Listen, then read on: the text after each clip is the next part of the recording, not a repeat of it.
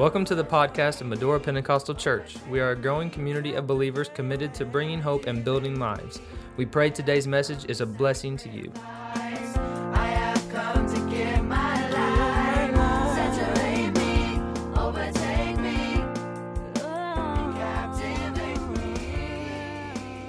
Thank the Lord for His blessings, His presence, and for all of you that are here.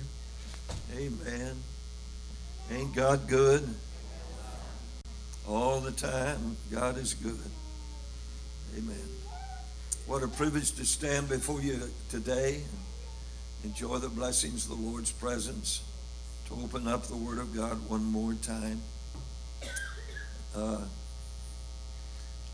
would you put up my, my, my doohickey? That's, that's doohickey there then.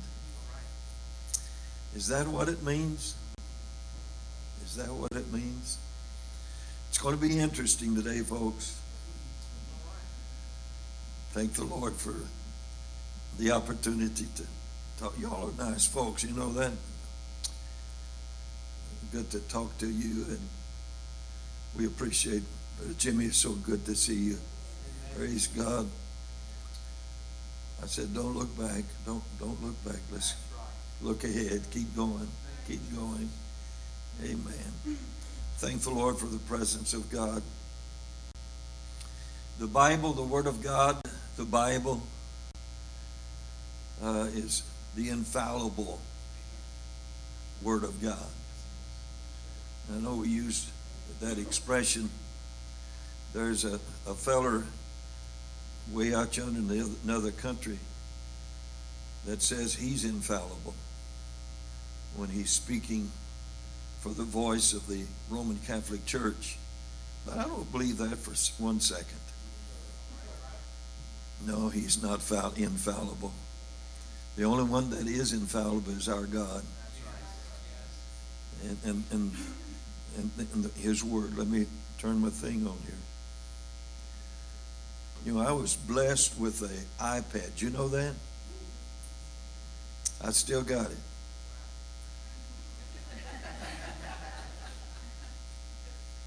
If I could just get Brother Timothy to teach me how to use it now, I could turn it on probably.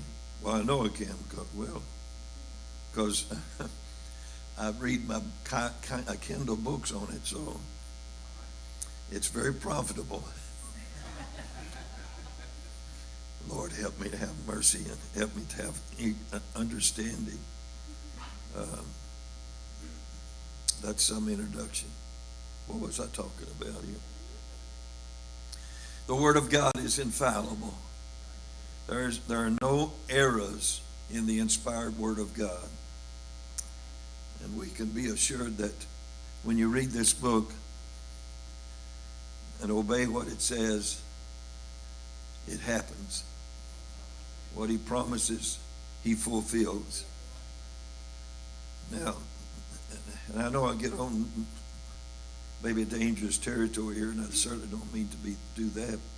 Listen to what Paul said in 1 Timothy, or 2 Timothy rather, chapter 3, verses 16 and 17, where he tells us that all scripture, all scripture is given by inspiration of God and is profitable for doctrine, for reproof, for correction, for instruction in righteousness. Why? That the man of God may be perfect, thoroughly furnished unto all good works. The Word of God, all Scripture, not just part of it, but all Scripture. You know, you've read about those that uh, who was the who was the man in was it Jefferson? Was Jefferson the deist? Anyway, that uh, would remove some portions of the Bible that he didn't agree with. Well, I don't care. You can go through this your Bible. You can tear out what page you don't agree with, but it won't change it. It won't change it. In fact, the Bible says, the psalmist said that thy word is what? Forever. Forever settled in heaven. 54 of the most learned men in the land were chosen for the tremendous task of producing the King James Version of the Bible. There had been other versions. Tyndale was involved with translating the scriptures and others as well. And as you know, the very first book that was printed on the Wittenberg uh, press was the was the Bible. But anyway, by by the time this King James, who appointed these 54 men to take the the text that they had at their uh, at their hand, their their uh, fingertips, as it were, the Textus Receptus. Receptus. Uh, by the time they got started, some of them had died, others had withdrawn.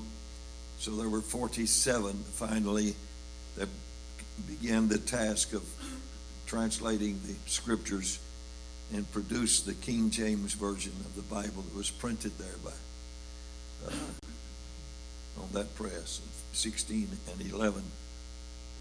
But anyway, the individuals translated the scripture. They were Greek scholars, Hebrew scholars, and before meeting with others in the group to compare results and agreeing on the final uh, results, each group would present their what they had come up with and give it gave it to some another part of the group, and they all put it their minds together. And a select committee went over the complete work finally, and two of their numbers were responsible for the final checking of the work. This is, you know, the more I think about it and read about it and consider it, this is uh, an awesome undertaking. Awesome. I know you can sit down and read this book. Uh, of course, I know you read it through every year, but really, if you just took time, put about eight hours a day of reading it, you could get it read in, in a month's time or so. But uh, what a tremendous undertaking to translate the Bible and to be able to present it to us. The King James Version is the to, as far as I'm concerned, what I can understand is the most authentic translation, interpretation of the original. There are no originals. You know, we, here's the Apostle Paul. Well, we don't have what Paul wrote, other than what has been brought down uh, through the ages, as it were. But what I'm saying is, whatever Paul wrote on, whatever it was, whatever kind of material he was able to obtain in that prison or wherever he was when he wrote his writings, we don't have that original uh, manuscript or whatever, but it was handed down from time to time.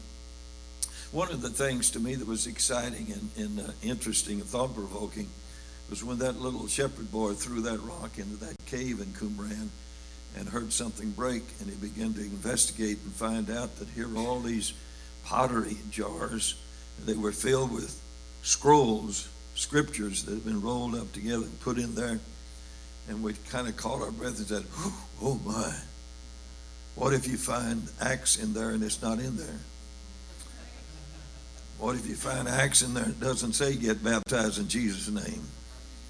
What if it does say quote these words, Father, Son, Holy Ghost, when you get baptized. Well, of course, when they uh, were, when they got those uh, parchments, scrolls, and began to investigate them and lay them out, they found out it's just like this, just like this. One of the one of the parchments or scrolls, whatever you're supposed to call it, was the book of Isaiah.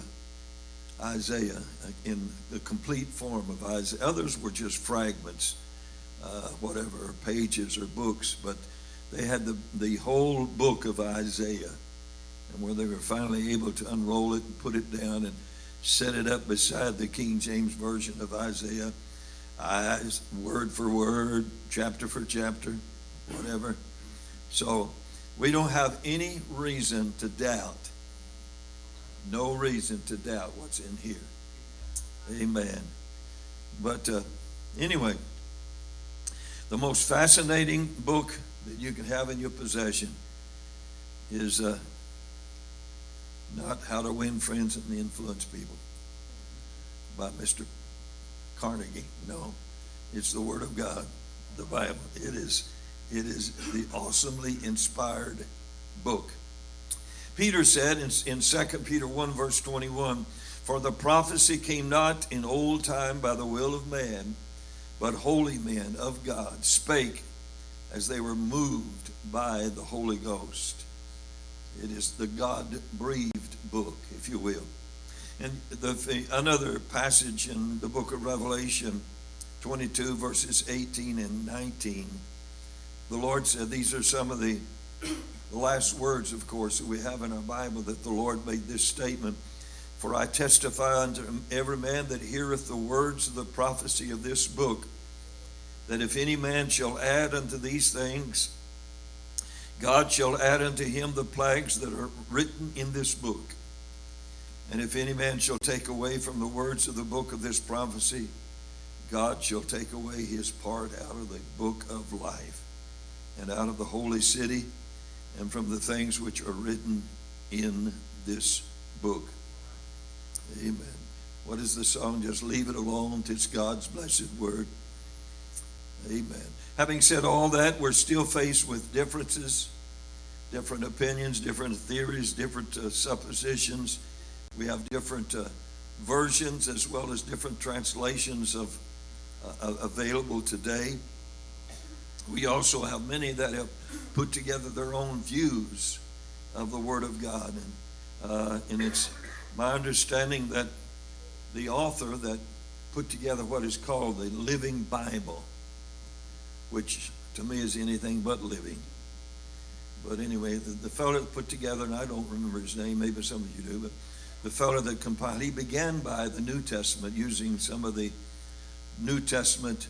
I remember when we were in Memphis and we began to get copies of that, that, that publication. At first, we could just get the New Testament. Then uh, finally, he tackled the Old Testament. So Woo, isn't it wonderful? We have the whole living Bible now. I already had it. I already had it.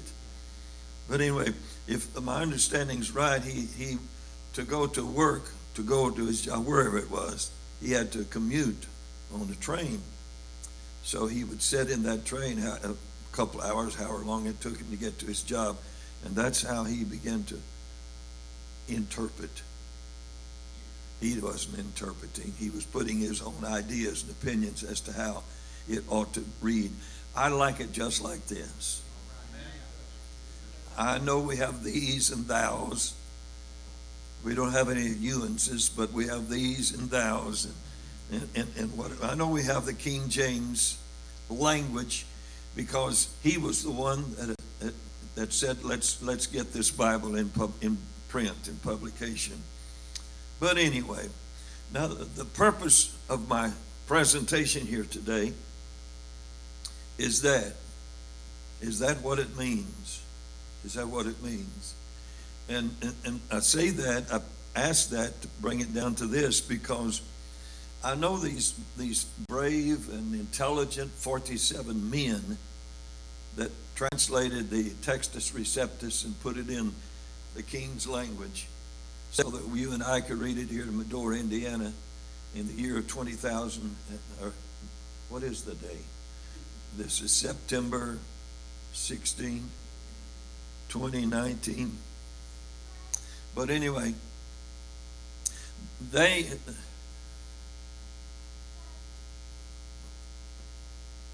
I want to say something here that gets me in trouble.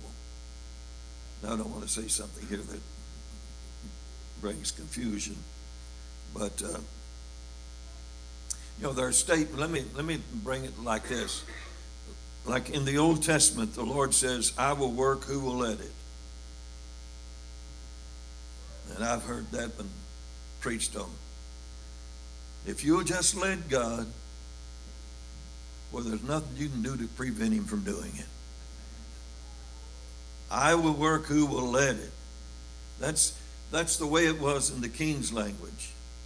That's not the way it is in our language. God is saying, I'll work and who's going to stop me?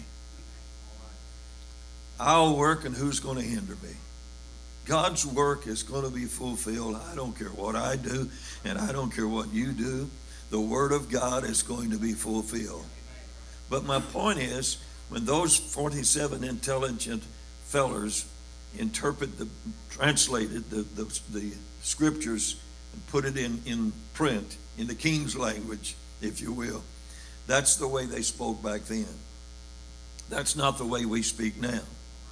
Another such expression is in the book of Second Thessalonians 2, where there it speaks about uh, the time of the end and the, and the age uh, which you and I are living in.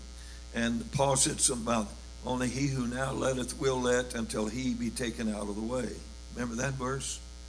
Well, again, the word let and letteth is not referring to permitting or allowing something to happen, but rather it's, it's a hindering or a hindrance. Who's going to hinder this then? Who's going to prevent this from happening? And again, no power in this world, I don't care who they are, a government, a, a president, a premier, a dictator, whatever, God's word is going to be fulfilled. So, having said that, let me let me turn to the scriptures and uh, just use some comparison or some uh, references here. For instance, in the book of Luke, chapter 23 and verse 43, is an interesting verse that they are Jesus is on the cross.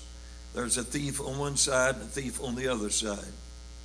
A, a, a, a lawbreaker, if you will, on each side. One of the thieves are cursing him. The other thief is realizing his predicament and condition, and he asks the Lord that if he would please to remember him when you enter into your kingdom. Remember that passage? And in verse 43, Jesus said unto him, Verily I say unto thee, today shalt thou be with me in paradise. Is that the way you read it in your in your book? In your Bible? Just just leave that scripture up there, Bell, for just a little while. The thief had realized his condition. He, he was he was getting ready to die, and he realized he was lost. So he asked the Lord, he begged the Lord, remember me when you enter into your kingdom. And Jesus was very clear and positive. Verily I say unto thee, today shalt thou be with me in paradise. The point is, there are those that choose to rewrite the scriptures. Brother Matt, would you read verse 43 right there? And he said to your and he said to him, Truly I tell you today you will be with me in paradise. By breaking it down into punctuation. And he said to him, Truly I tell you today you will be with me in paradise. Yeah. You see the difference? This is the green book. New World Translation. New World Translation of the Holy Scriptures. Well, I'll stick with the old world. But the point is, what the, what this is the so-called Jehovah's Witnesses Bible. But notice how they they and I know when, when, when these fellows translated this King James Version, I know that they didn't put punctuations in it because there were no punctuations in the original writings. And I know that somebody many, many years later went through the book and changed, or not changed it, but divided it into chapters and into verses and punctuations and whatever. But I like it just like it is in the King James. Jesus said unto thee, Today shalt thou be. It's not, Jesus said unto him today, Thou shalt be with me in paradise. Because, anyway, leave it like it is. Leave it like it is. Truly, I tell, tell you today, period, you shall be me. You will be me in paradise. No, let's leave it like it is. Um, Another, I'm just throwing, this is, this is a Scrabble here today. There's another verse. They call it chimney corner verses.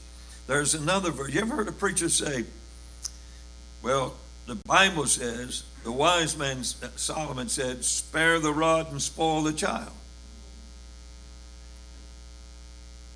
I looked and looked for that verse. but I never did find it. Spare the rod. Because I knew there was times when she needed correction. so anyway, there's there's no such passage in the scripture. There's no such such passage. And and uh, I remember when I first got in church, I heard uh, people, preachers, and whatever would say, Paul said, "The things I used to hate, I now love." And the things I used to love, I now hate. I never could find that scripture either. It's not, it's not there either. Now, it may be true because there are some things I used to hate, I now love, and there are some things I used to love, I now hate. But again, stick with the scriptures. Another one was I heard, and I don't know how many times I heard this in the old, not recently, but a long time ago. The Bible says the time will come when you'll not be able to to tell the, the seasons winter from summer and fall from spring. You'll not, because of the conditions, you'll not be able to tell the seasons one from another. I never did find that either. But I tell you what I did find in the book of Genesis, chapter 8, and the very last verse of that uh, book, in verse 22, the Bible says, and, and this settles the issue with Mr. Gore, is that the feller that's gory about his global warming stuff? And a few others. But anyway, while the earth remaineth, that's forever and ever. As long as the earth remains, seed time and harvest, and cold and heat, and summer and winter, and day and night shall not cease. So now we're going to have some times like too much water, too much rain, too much drought. But the season change is going to continue as, as long as the earth remains, which I think pretty well qualifies or disqualifies or annuls the argument of the global warmers that are telling us. How was it when they first started, way back under, uh, I can remember reading writings and books about fellers back in the 60s and 70s that warned that by the year of 2000, what was going to happen and change. And here we come past 2000. And remember when the, ter- the century turned, or the, well, it wasn't, I don't guess the century, but the year 2000 rolled around. Remember about the warnings we were having? The computers are going to get messed up because they'll not be able to determine, you know, the change from 1999 to 2000, it's all going to click back to zero or whatever, or zero one or something. Planes are going to fall out of the sky and all kind of things is going to happen. There was even churches that had special services to have prayer meetings because of the tremendous things and troubles that's going to happen. Well, we're still here. Our clock is still ticking. This one's not, but anyway, changes are still taking place uh, in our world. But anyway, let me, this may bore you, but if it does, I'm sorry. But there is a passage of Scripture. Uh, I don't know if any of you mess with reading my posts that I put on Facebook most every day. But uh, anyway, I put one on a couple of weeks ago that kind of stirred some up. Even pastor got a call from somebody about it. And I got a call from somebody about it. And I got a few responses. Thank God I'm accomplishing my task. but anyway, forgive me for being ignorant. But anyway, here's what I, my post was, in case y'all don't know what I'm talking about. We have heard preachers, teachers, use 1 Peter chapter 3 to teach their belief that a child of God should not wear any gold. Some use the passage to also teach that a woman should not plait her hair. The verse used is verse 3, 1 Peter 3. Whose adorning let it not be that outward adorning of plaiting the hair, wearing of gold, or putting on of apparel. While we certainly recognize the teaching of anyone, I personally believe that a mistake is made when using this verse to teach that it is wrong to wear gold or plait the hair. This is taking a verse out of context. Peter is not teaching against wearing or doing these things. His purpose is a wife trying to win her lost husband. He is saying that she should not use this as a method of winning that husband. He must be won by how she lives, verse 4. It is the inward spirit that is manifested outwardly that will have the greatest effect upon that wayward husband or anyone else. Also, if wearing of gold is wrong, what about that last phrase? Putting on of apparel. Oh, did you see that? In, uh, this is Facebook mess too, I think, was. Uh, you see that church that when they, the, this people, when they gather to church, they take off their clothes when they get in the annex and have church naked. My goodness, I couldn't. There's no way I could concentrate on the preacher. Or what about that special song singer? but they're worshiping. Oh, Lord. Let me, Lord help me. Let, let me just share just I got I got a most of now this is what kind of made me feel good. Most of those that were brave enough to post a response were positive. But there was one feller that wasn't too positive.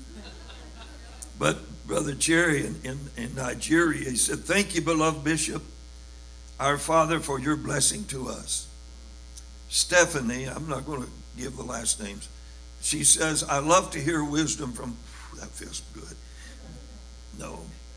I love to hear wisdom from the elders that break down the meaning of the scripture. My brother has always said, look at the verses before it and the verses after it. There's a reason for the verse in the middle. Look at the whole picture. Thank you so much for that! Exclamation point, exclamation point, exclamation point. And then there was a Bishop Paul. He said, You are one of the first preachers I've heard get this right. I applaud you, sir, for not following men's ideas, but understanding what Peter was really talking about.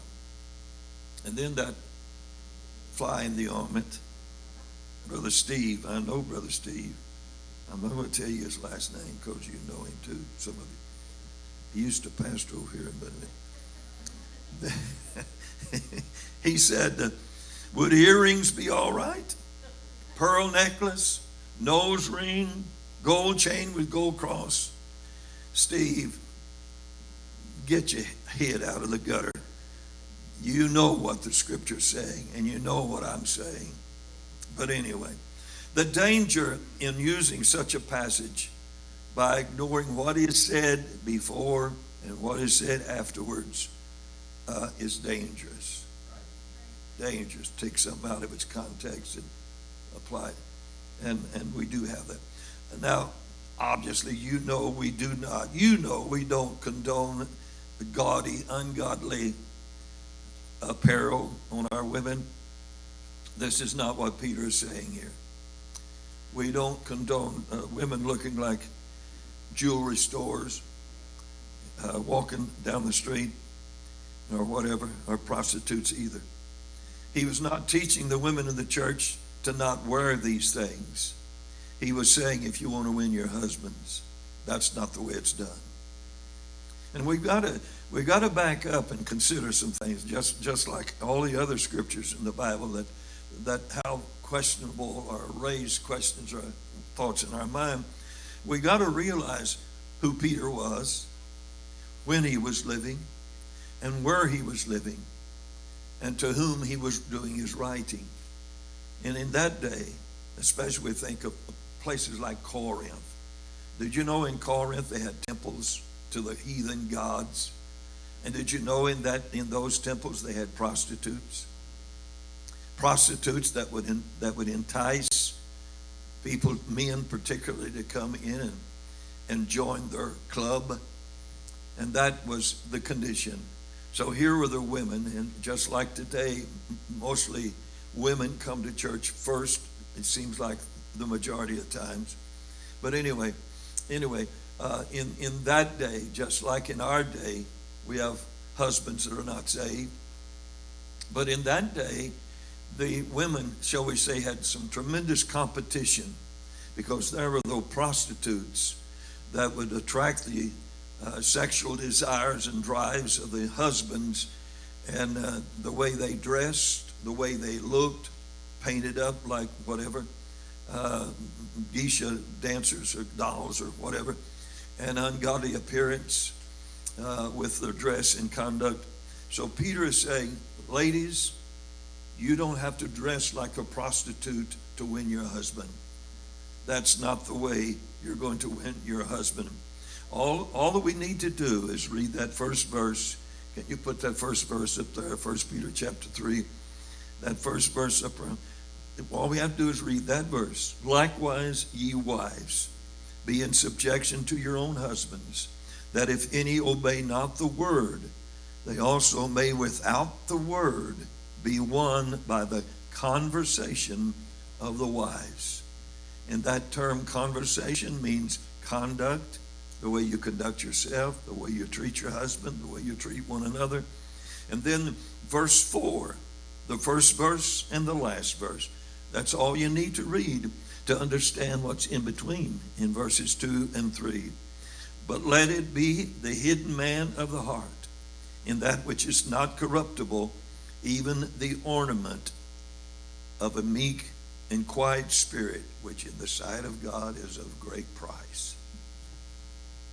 That's how it's that's how it should be done. Anyway, y'all agree with that? Well, it doesn't matter. It's right anyway. But I told you we're going to be different today. But anyway, um, any question on that one? You understand that? You understand, wives? You understand what I'm saying? Y'all agree with that? Amen. Of course, all most every wife in here is your husband's either in church or not. Not anyway. That's going to be with the Lord. There's another passage that. Uh, let me back up some here. A few years ago, in a general conference, they had me and two more preachers. You know who they are, but I'm not going to tell you right now. On a panel. And there were two uh, subjects that they wanted us to deal with. One was women's hair. And they said, Brother Walls, you take care of that one. So I dealt with the women's hair. And the other one was First Timothy, First Peter chapter three, the wearing of gold. And these other preachers, bless their heart, I love them. But the point is, when they begin to talk about it's wrong for women to wear gold, and they elaborated on it. And there I sat. We had just celebrated my 50th year in the ministry. And we had this celebration that was put together by Sister Walls. And I don't know who all y'all were involved, but you had bought me a brand new watch. Guess what color it was?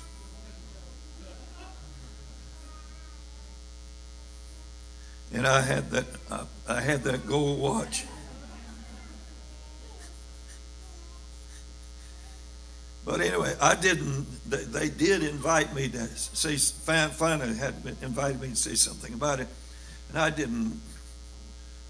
Here are my two friends, sitting right beside me or standing beside me, whatever and I didn't want to embarrass them. But uh, anyway, I, I, I, did say something about uh, wearing of apparel. If you're going to take one part of a scripture, take the, the other part. If you're going to say it's wrong to wear gold, say it's wrong to wear breeches or clothes, because that's what that's what Peter said, or the wearing of apparel, or, or was is that the way it's worded? uh, Paul, Paul made a, a similar statement, but it's for a different purpose. Uh, putting on of apparel. Yep. Or, or putting on of apparel. Now, just common sense, if, if we just if we read it from a book and not from the Holy Bible, and you read that, wouldn't you, wouldn't you say that what he said in the middle of the verse was also to be taken at the last of the verse? That you're not to wear gold, then you're not to wear clothes.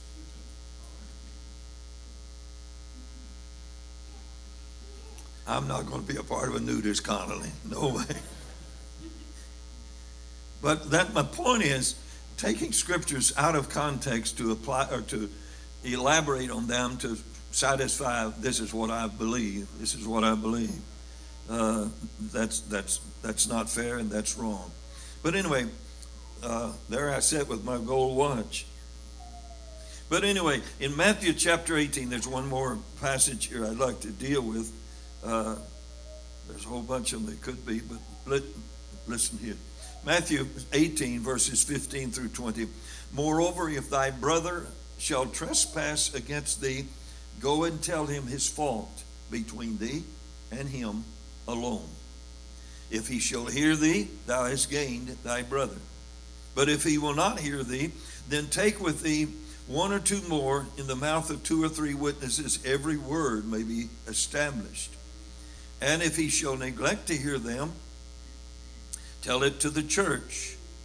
But if he neglect to hear the church, let him be unto thee as a heathen man and a publican.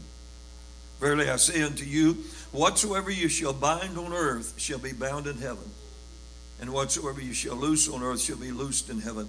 Again I say unto you, if two or three of you shall agree on earth as touching anything that they shall ask, it shall be done for them of my Father which is in heaven.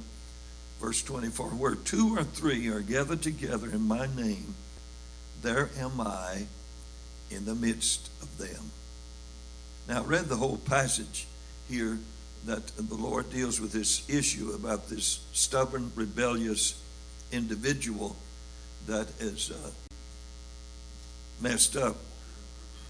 But how many times, I'm picky here, how many times have we heard a preacher say, Well, there's not very many of us here tonight, but the Bible says where two or three are gathered together, I'll be in the midst of them. Well, the Bible does say that, but it's not talking about our crowd.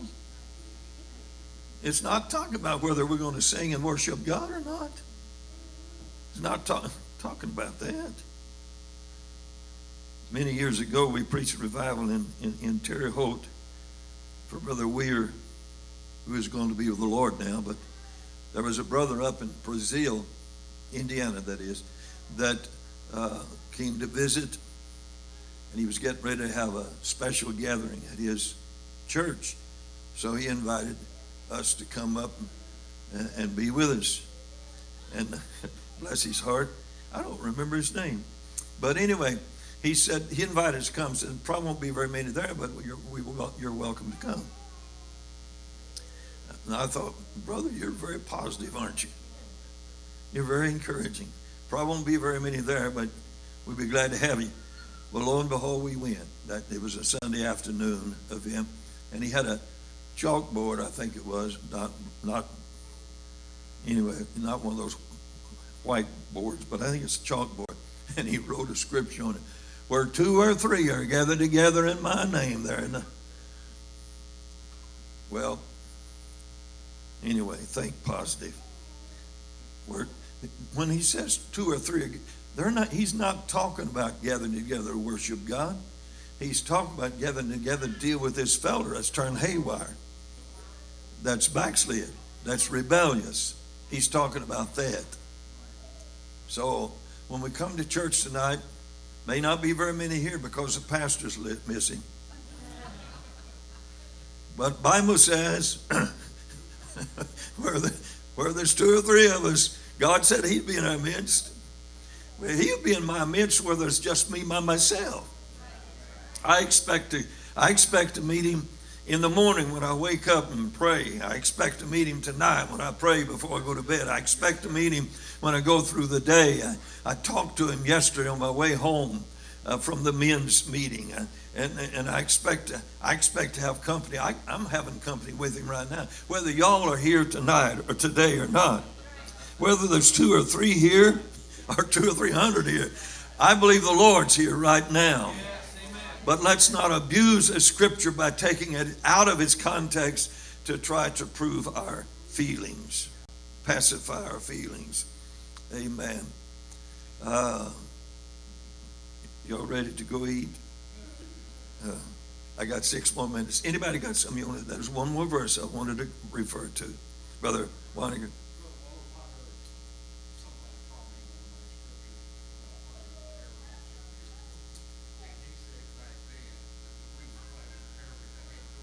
Yes, sir.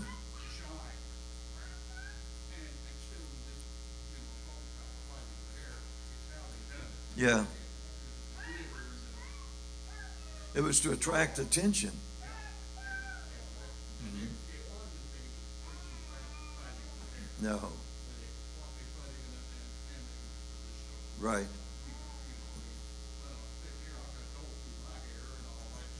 Yeah. Yeah, right. Paid it up. Uh, yeah. Right. Yes, sir. Many moons ago, we preached revival in Aimwell, Louisiana, which is more country than Medora, Indiana, because at least we got a post office and a bank. Aimwell was just a wide spot in the road. I don't even know why they called it Aimwell. I guess they aimed to do well or something, but but they the the pastor uh, at that time his brother Connor was pastor there. But anyway, these preachers had a they go out in the woods and hunt every year, uh, deer and whatever, and they they had a bus. They bought a school bus, and they took that out there and fixed it up. That's that was their camp while they while they uh, hunted. Well, he brought they brought that school bus in and parked it right beside the church. Uh, turned the water hose on it and washed it out inside, whatever. And Sister Walls woke up one day and there was a mouse right next to her head. But but anyway, that's that's that's that's where we stayed uh, during the two week revival. Uh, the outhouse was out. There was no running water uh, unless you run to get it. But uh, and between the, you know, you open the door of that bus, it would squeak, and there were pigs outside in the yard. And every time you squeak that door, here come the pigs. And Sister Walls, she had a time to get into that outhouse. But anyway, the point is, all through this two week time, here, you know, they, they, you caught water uh, out of the gutters off the roof. Well, I don't know if there's gutters or not off the roof. Catch the water to wash your hair and stuff like that. But anyway, all this two week time, uh, it, it, we didn't have that kind of water, and, and, and it was getting it, she was getting miserable because her head was so oily. She couldn't fix her hair, and you know her, uh, even if she's in a school bus. Uh, she's got to fix her hair. And we thought about there's a little place over by the name of Jena, and another place by, uh, well, anyway, uh, Jones, Jones, Jonesboro, Jonesville, Jonesville, and a little place over there. And we talked about, well, let's go to the beauty shop and just have them to wash your hair. Don't do anything else, just wash your hair. But sure, we thought, sure as the world we do that, somebody's going to see you going in or coming out, and you're going to spoil the revival. Just going to close it down, whether there's two or three there or not. But anyway, we, we, we, we decided we couldn't do that. So, right at the end of the two weeks almost, it was so oily, she just couldn't handle hardly. She plaited it, braided it. Ooh, it looked nice, all done up and everything. Well, after the revival, we had to supper or something with the Pat, Brother Connor, Brother Sister Connor on the other side of the church in the parsonage on Monday evening. And, and of course, he got around to the revival and what, whatever. And Brother Connor said, Well, he was so pleased with us. Everything was good. He said, But there was one thing, one thing that you did uh, that, that we teach against. He said, You plaited your hair, you braided your hair. Well, oh my. I'm glad that she didn't do it at the beginning of the revival, or she, he'd have probably closed it down. But again, how Brother Connor's gone now to be with the Lord, so I can say this. How ignorant can a person be? How, you know, how picky. Because, again, as Brother Weiniger says, that's not what Peter's talking about. Not that at all.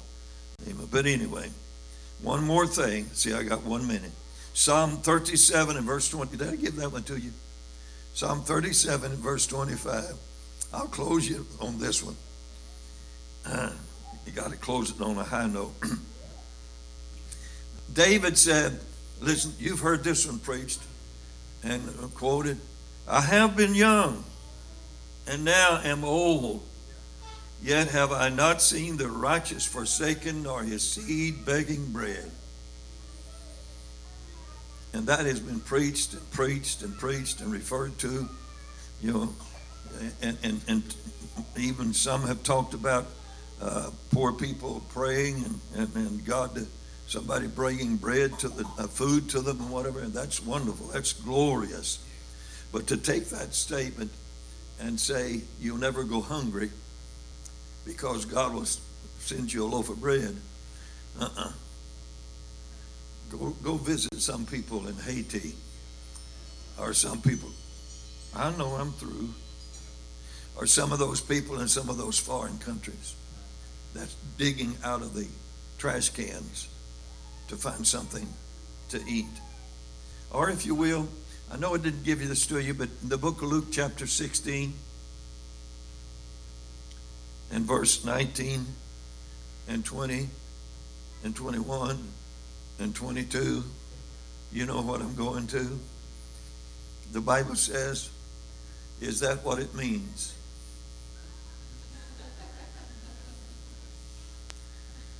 There was a certain rich man which was clothed in purple and fine linen and fared sumptuously every day.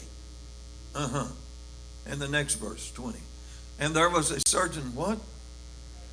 Beggar named Lazarus, which laid at his gate full of sores. Verse 21. And he did begging to be fed with the crumbs from which fell from the rich man's table. Moreover, the dogs came and licked his sores. Now I ask you one simple question Was Lazarus righteous? Was Lazarus a godly man? Was Lazarus a child of God? Read the next verse. Verse, and it came to pass when the beggar died, oh Lord, help me.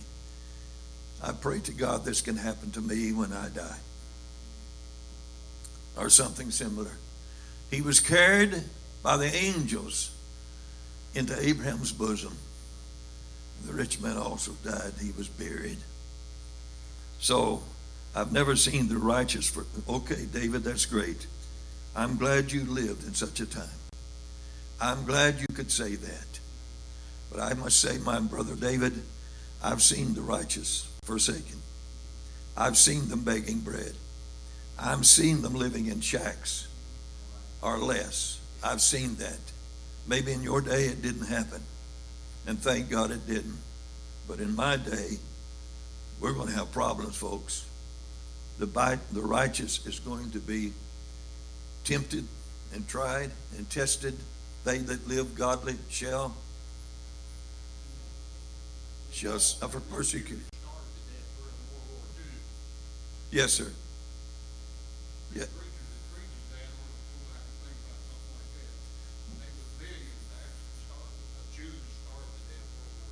Right. Right. Right. I'm not going to do anything with it. I'm going to leave it like that. Amen. And now, isn't this great? Did, haven't I done good today? I just. Please don't go home all confused now and say Brother Walls doesn't believe half of the Bible.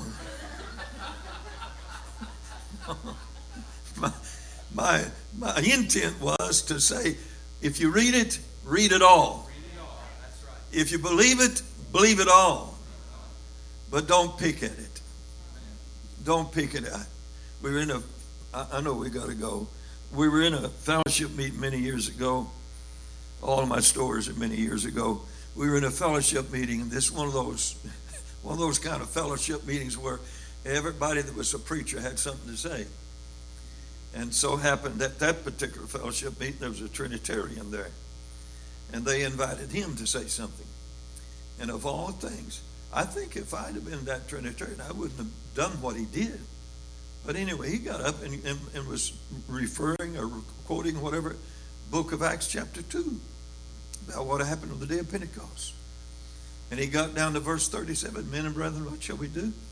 And he said, I'm going to skip the next verse that belongs to you, Trinitarian, you, Pentecostals. And he skipped it. Makes you want to kick him in the shins or someplace and say, let's read it all.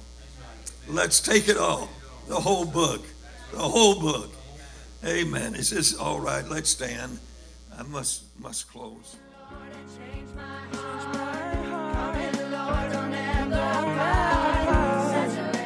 Thank you for joining us today. We pray you have been encouraged. If you would like more information about Medora Pentecostal Church, you can check out our website at www.medorachurch.com.